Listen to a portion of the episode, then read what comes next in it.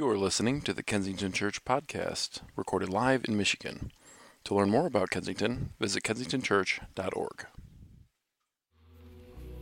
So, Wednesday nights for me are less about message and series, and it's more, I say musings, it's more about, hey, I thought you guys were at soccer. I'm glad you came. This is my daughters. Aw, glad you guys are here. Anyway, sorry, little moment there. We're busy. We don't see each other. You guys have those lives too? We're like, oh, I have kids. I forgot. Anyways, Wednesdays for me are more about musing. It's it's things that I'm reading, like right now in the middle of. Maybe there'll be series or sermons later on, but it's just more where I think God is doing His work on me, and I want to bring you into that with me on Wednesday night. So Ephesians chapter five, it's one of those places right now. We give you one verse, and then I'm going to read a couple more in a minute. Apostle Paul once writes this to the church in Ephesus, verse 13 But everything exposed by the light becomes visible, and everything that is illuminated becomes light. This is why it is said, Wake up, sleeper, and rise from the dead, and Christ will shine on you. Just do me a favor, look at somebody to your left and say, Wake up. Look at somebody to your right and tell them, It's time to wake up. If they're really sleeping, you might need to nudge them, actually. Just say it out loud with me. You ready? to Say this. Say, it's time to wake up. So, Paul's writing a church that at this point is probably about 15 years old. When Paul, back in Acts 19, and we'll look at it in a minute, made his journey into Ephesus, uh, he began to really, he kind of scoured around to find were, were there any, any people of the way. And he found a group of about 12 people who had not been yet really given the knowledge of Jesus, but they knew about John and they'd been following John the Baptist baptism and in his way and looking for the Messiah. So Paul begins to bring them into the rest of the story and what's happened. And it was out of that 12 people that this church begins to grow and explode and, and take over Ephesus in an incredible way. The gospel just penetrates the city and begins to flip it upside down in an incredible, powerful way and transform lives. But there becomes this point 15 years later where that church has begun to slip back into some of its old patterns before they were followers of Jesus.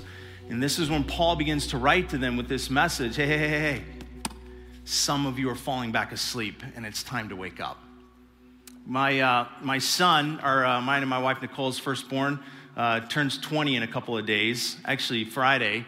But when he was a little peanut, uh, when you know that age when you're just starting to put together like full sentences, one of his first full sentences, he, you remember this? He would come, I think he said it to your mom the first time.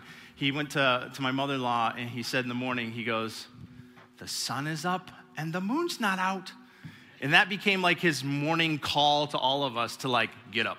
It's time to go. We got things to do. We got stuff to get to. And so he, I remember on Saturdays even, he'd come wandering in. He's like, Dad, the sun is up and the moon's not out. And I'm like, Tobin, go back to bed. I'm not ready to get up yet. Dad's not up yet. But that was his morning cry to us like, wake up. It's time to get up. Uh, theologian and author C.S. Lewis says this. I love this quote. He says, I believe in Christianity as I believe that the sun has risen. He's talking about the, the S-U-N, the, the ball in the sky, but he says this I believe in Christianity as I believe that the sun has risen, not only that I see it, but because by it I see everything else. How many of you know that the sun has risen?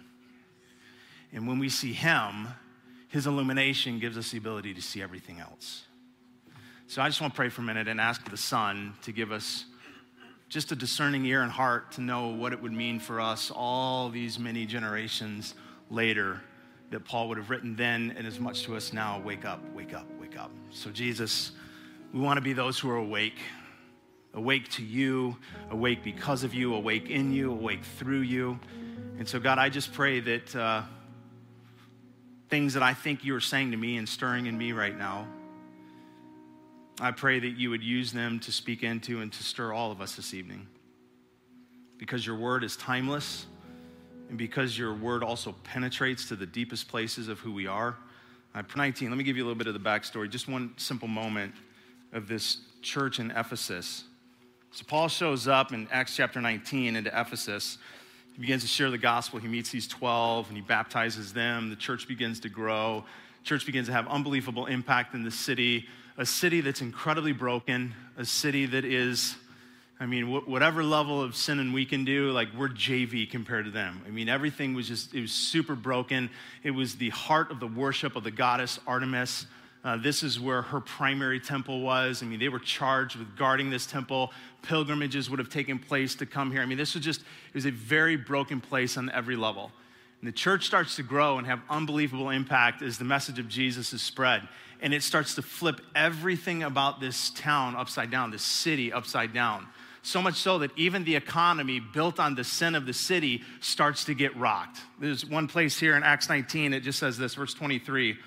About that time, there arose a great disturbance about the way.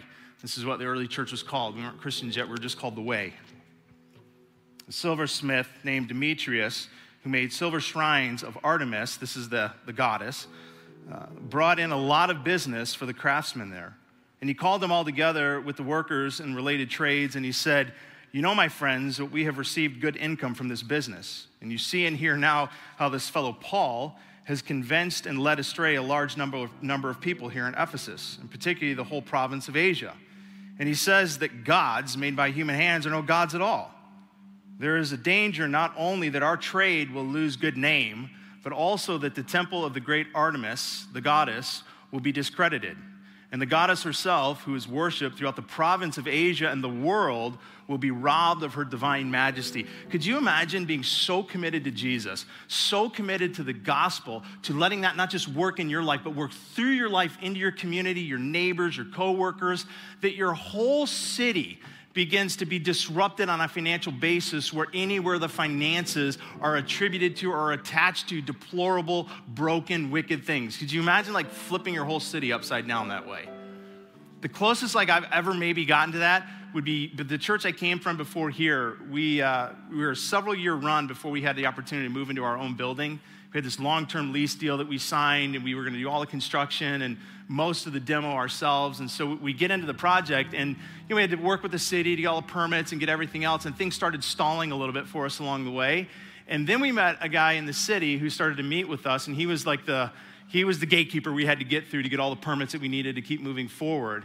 And he brings us into this story. And he tells us that just down the street from us, there's this building that you could have thrown a rock and hit. We didn't know what it was because it was clearly under construction. And he tells us it was, um, it was a gentleman's club. And uh, he says, you know, that we've, uh, they've been under construction for a while, and we've found some loopholes that while they're trying to build out, we're keeping it shut down because he says, we don't want it actually in our city. We don't want a strip club here. And so he says, the, the problem is I'm getting to the end of all my loopholes. And so pretty soon they're going to be able to open this thing back up and, and open up for business again. And he says, until you guys. He says, there's a, there's a law in our city where you can't have a facility like that within a certain amount of distance to a church. And I'm like, so, so by being here, basically shutting them down? He's like, yep. And he just fast tracked everything for us at that point. And the best part of it was, they then, because they couldn't reopen, they got torn down, and instead there was a DQ that got built there on those grounds. So we went from poles to ice cream cones. And, and the, the best part was like just realizing like holy smokes like we barely moved in and we already shut down the strip club. Game on. And uh, the funniest part though was that for years after that people would come to the church we'd meet new people and this would happen often. Be like oh this is great. I didn't even know you guys are here. How long have you been here? Yeah did you guys know where that dq is? It used to actually be a strip club? I'm like i did. How did you know? Like it's good to meet you. I just gonna walk away. But this is this is like this is the kind of thing that's been happening in Ephesus. Like the gospel is advancing in such a way that things are just transforming. And there's some people that don't want it to be transformed.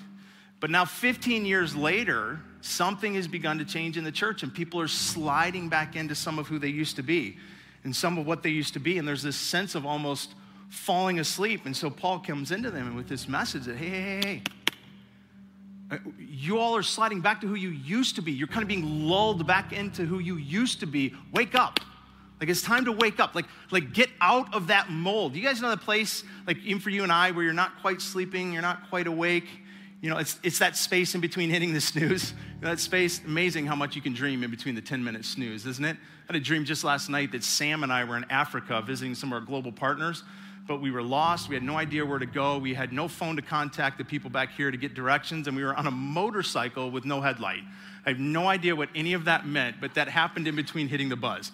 Like, like there's just like when you're in that state, like my brother, when we were growing up, we found out that he had a disorder where he would like legitimately sleepwalk. Not like sometimes where you get up and you're not sure how you got to the other side of the room, like sleep, sleepwalk. The first time it ever happened, we found him under my mom and dad's bed after calling the police and hours of panic. And he just woke up and came out like, oh, what's everybody's problem? weirdest thing in the world. Like, like this is kind of what the church is doing in Ephesus. They're literally just being lulled back into sleep. And so Paul's message to them is, hey, wake up. Like he's going, I, I like I can't even tell if you're alive. You, you almost look a little bit dead from who you used to be. So, so let's read it. Back to Ephesians chapter 5. I just want you to hear the context of Paul's writing to them where the verses wake up fell.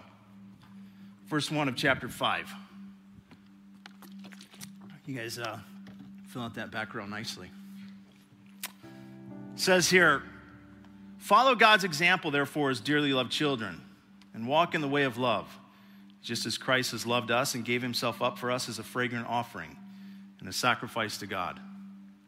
But among you, there must not even be a hint of sexual immorality or any kind of impurity or greed, because these are improper for God's holy people. Nor should there be any obscenity, foolish talk, or coarse joking, which are out of place, but rather thanksgiving. For of this you can be sure no immoral, impure, or greedy person, or such a person as this who is an idolater, has any inheritance in the kingdom of Christ and of God. Let no one deceive you with empty words. For because of such things, God's wrath comes out on those who are disobedient. Therefore, do not be partners with them.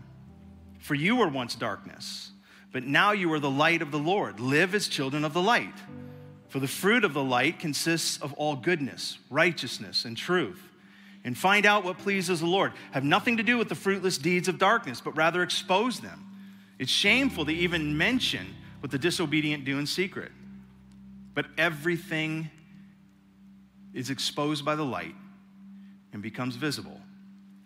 And everything that is illuminated becomes light. That's why it is said, Wake up, sleeper, rise from the dead, for Christ will shine on you.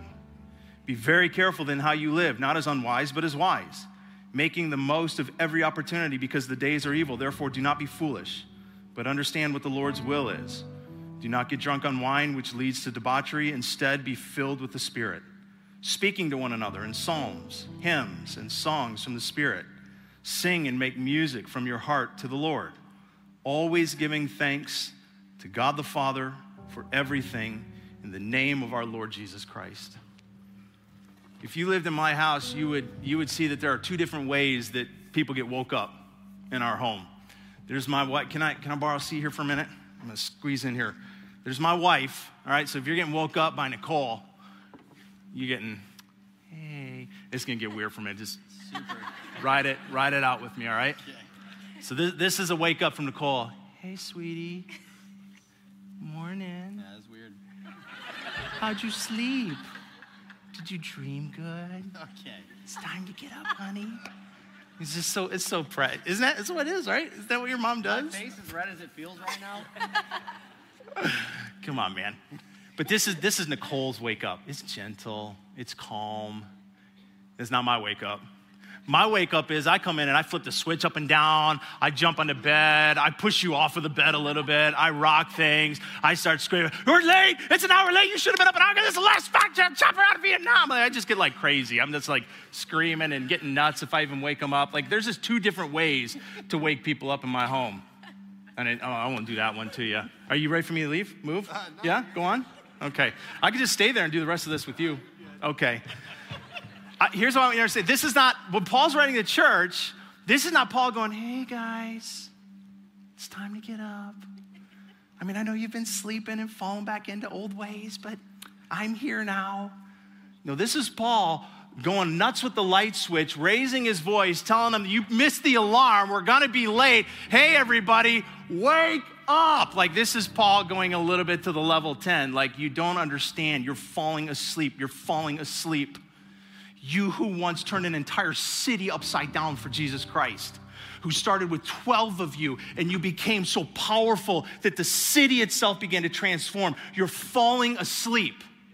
It's time to wake up. Wake up. We call this whole thing that we do on Wednesday nights encounter. We want to have encounter with God. We want to have encounter with God with one another. You cannot encounter God if you're sleeping. And for some of us, I think that we might be missing God in our lives right now because the truth is we're asleep to Him. Kind of like the church in Ephesus. We've gone back to some of who we were.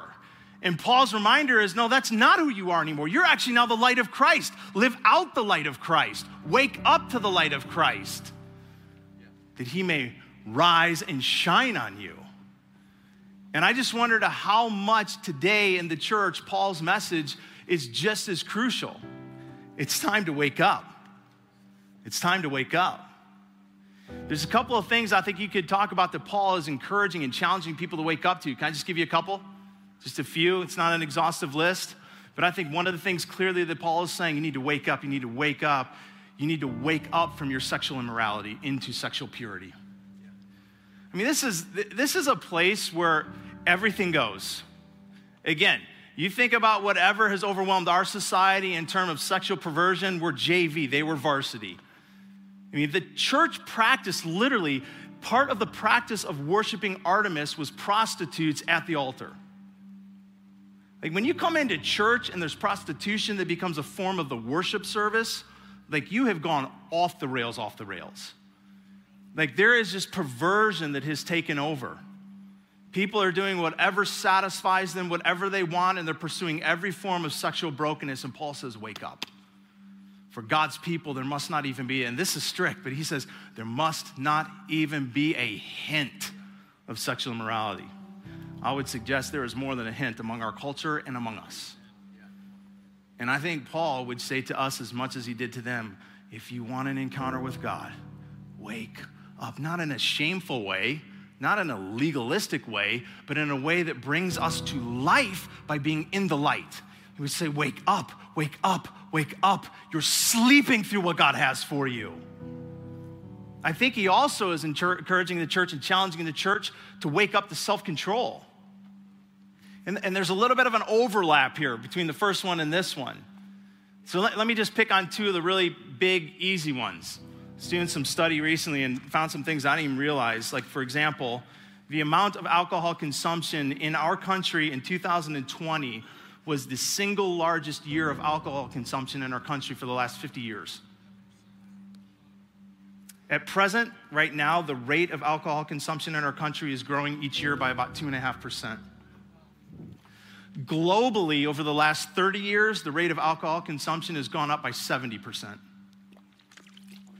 Do you think we've got some problems with self control? Paul says, don't be drunk on wine, be filled with the Spirit. Now, he's not saying don't drink it. We have clear examples in the Bible of Jesus enjoying some wine. But he's saying self control, self control, self control. How about pornography? Did you know that the United States of America is the number one producer, and not just the number one producer, but the number one producer to the degree of 90% of all pornography in the world? That has earned us shamefully just recently on the global scale, it has earned us the nickname the most porn addicted country. Do you think we have a problem with self control? Those are two big ones and easy ones. How about some other areas? How about our language? You know, back in chapter 4, as Paul wrote to the church, one of the things he says in chapter 4, verse 29 is let no unwholesome talk come from your mouth, but only that which is useful in building others up that it may benefit those who listen. How about our mouths? I know for me, that's one that I don't often have a great control over. How about our tempers? How about our gossip? How about our anger? How about our eating? How about, how about our social media?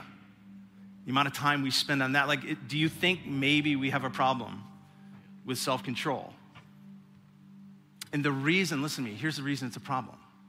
Because the more that we fall into the sleep, lulled into that space in between awake and dozed off, the more we are letting other things take control of our lives than the Holy Spirit of Jesus Christ. That's why Paul's warning them. This isn't a legalistic thing like some of us have grown up in. This is Paul saying, no, no, no, no, no. The more you sleep in these things, you're dead. You're not experiencing the life of Jesus. He's saying, I want you to experience Him. I want you to wake up to the life, wake up to the freedom. And then lastly, I think one of the things He would have us to wake up to is worship. Did you catch what He said at the end? He says, speaking to one another with psalms, hymns, and songs from the Spirit, sing and make music from your heart to the Lord always giving thanks to God the Father for everything in the name of our Lord Jesus Christ. Now, worship, singing isn't the only way that we worship. Music, a moment like this, exalting the name of Jesus isn't the only way that we worship. But there is something unique and powerful I don't know how else to interpret Psalm 22 that the Lord inhabits the praises of his people. When we come together and we praise him, when with our voices we acknowledge his greatness, there is just something that God does to come and camp in that space, to invade that place. It says the Lord inhabits, he inhabits that somehow uniquely. Like I think sometimes there's still like like I know we, we love we love what you guys do. We I hear all the time about Matthias. I mean, he's got you know calves of steel doing this all day long, and we like you guys are such a gift. But then like I mean, like sometimes this this is, this is all of us in the room.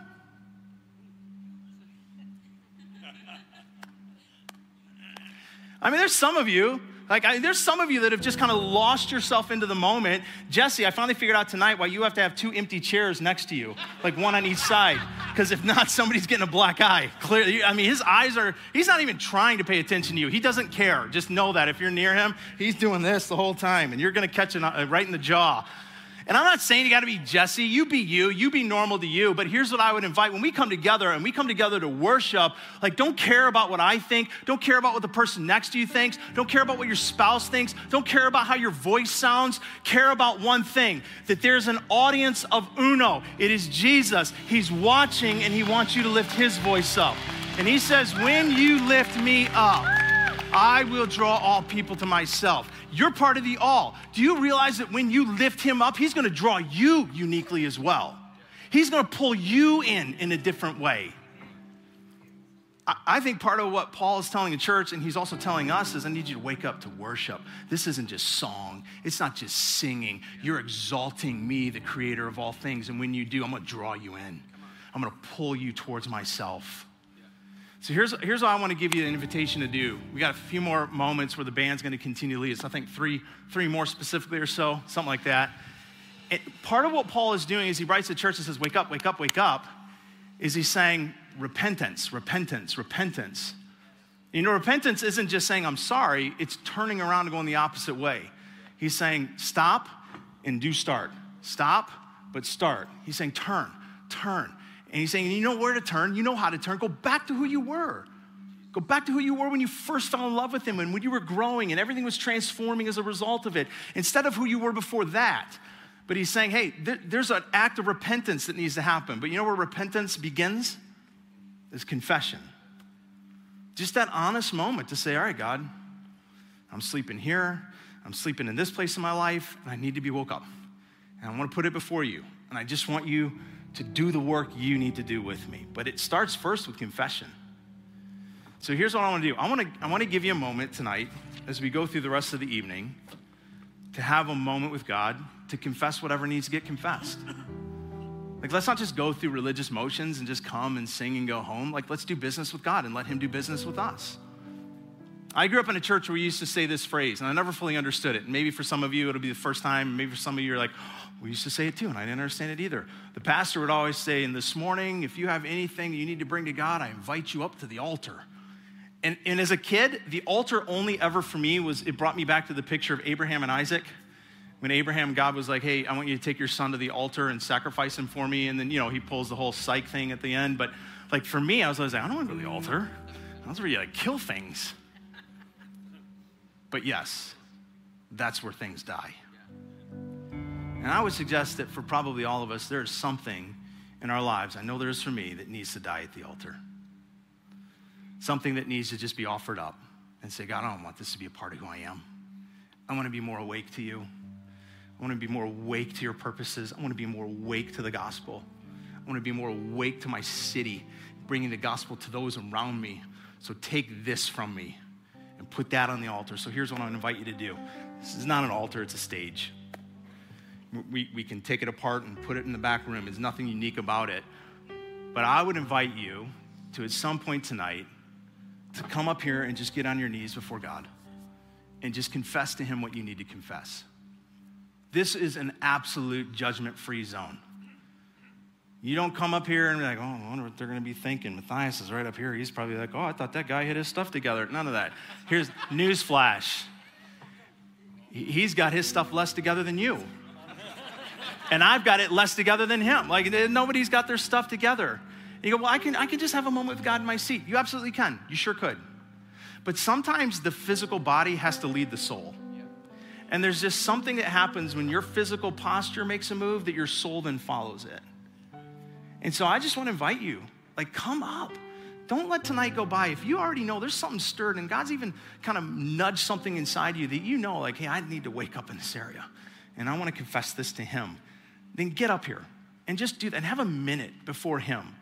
Not that something uniquely different happens here. It's not like some supernatural here versus your seat, like this is the spot, not there. But it's just you saying, God, my whole body is going to be into this. And, and let, let your physical move lead your spiritual posture.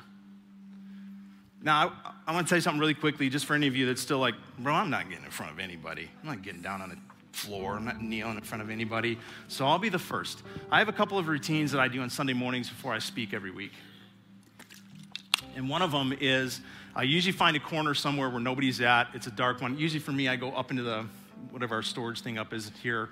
I've scared a few of you at times coming down but I always try to find a place where I just get, I get down before God. And I started doing this years ago. Uh, this is just part of my routine on a Sunday morning, is I acknowledge that Jesus is Lord.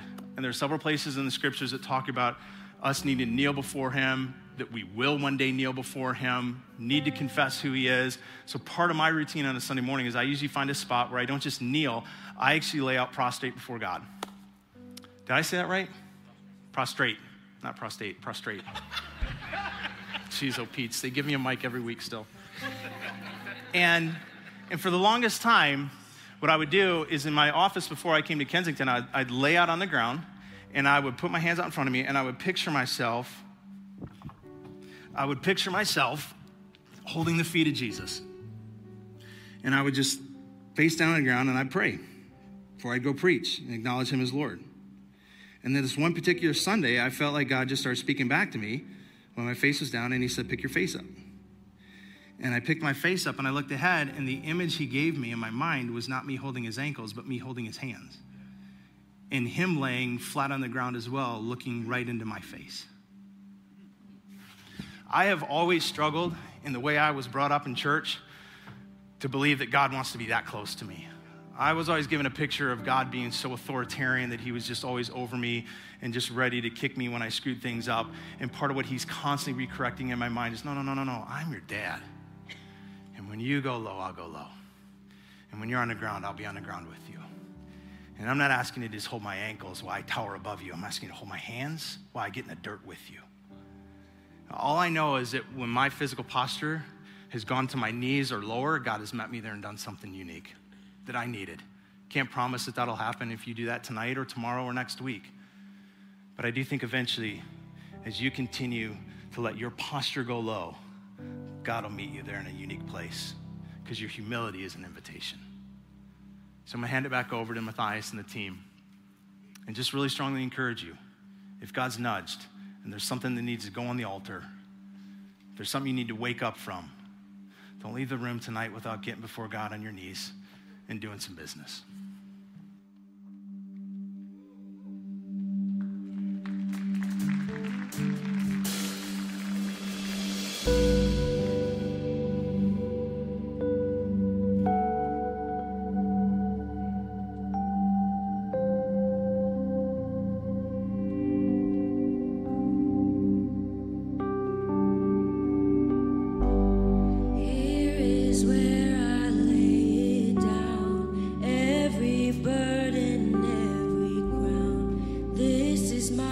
surrender.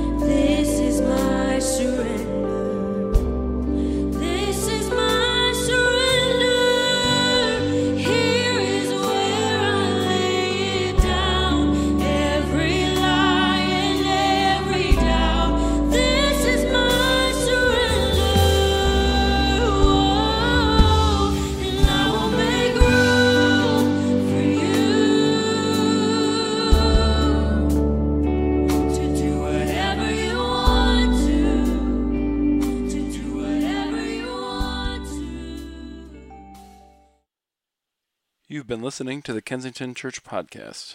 If you've enjoyed this recording, check back weekly for new content. You can find Kensington on Facebook, Instagram, and Twitter, and of course at kensingtonchurch.org.